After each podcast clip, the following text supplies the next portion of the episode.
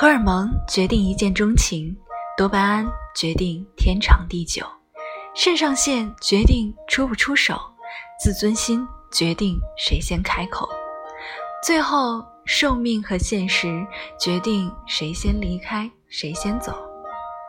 其实世间的感情莫过于两种，一种是相濡以沫却厌倦到终老，另一种是相忘于江湖。却怀念到哭泣。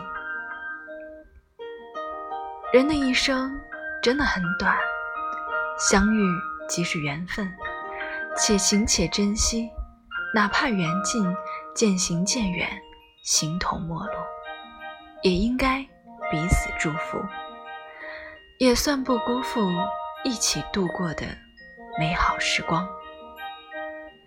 爱你生命中的每一段时光。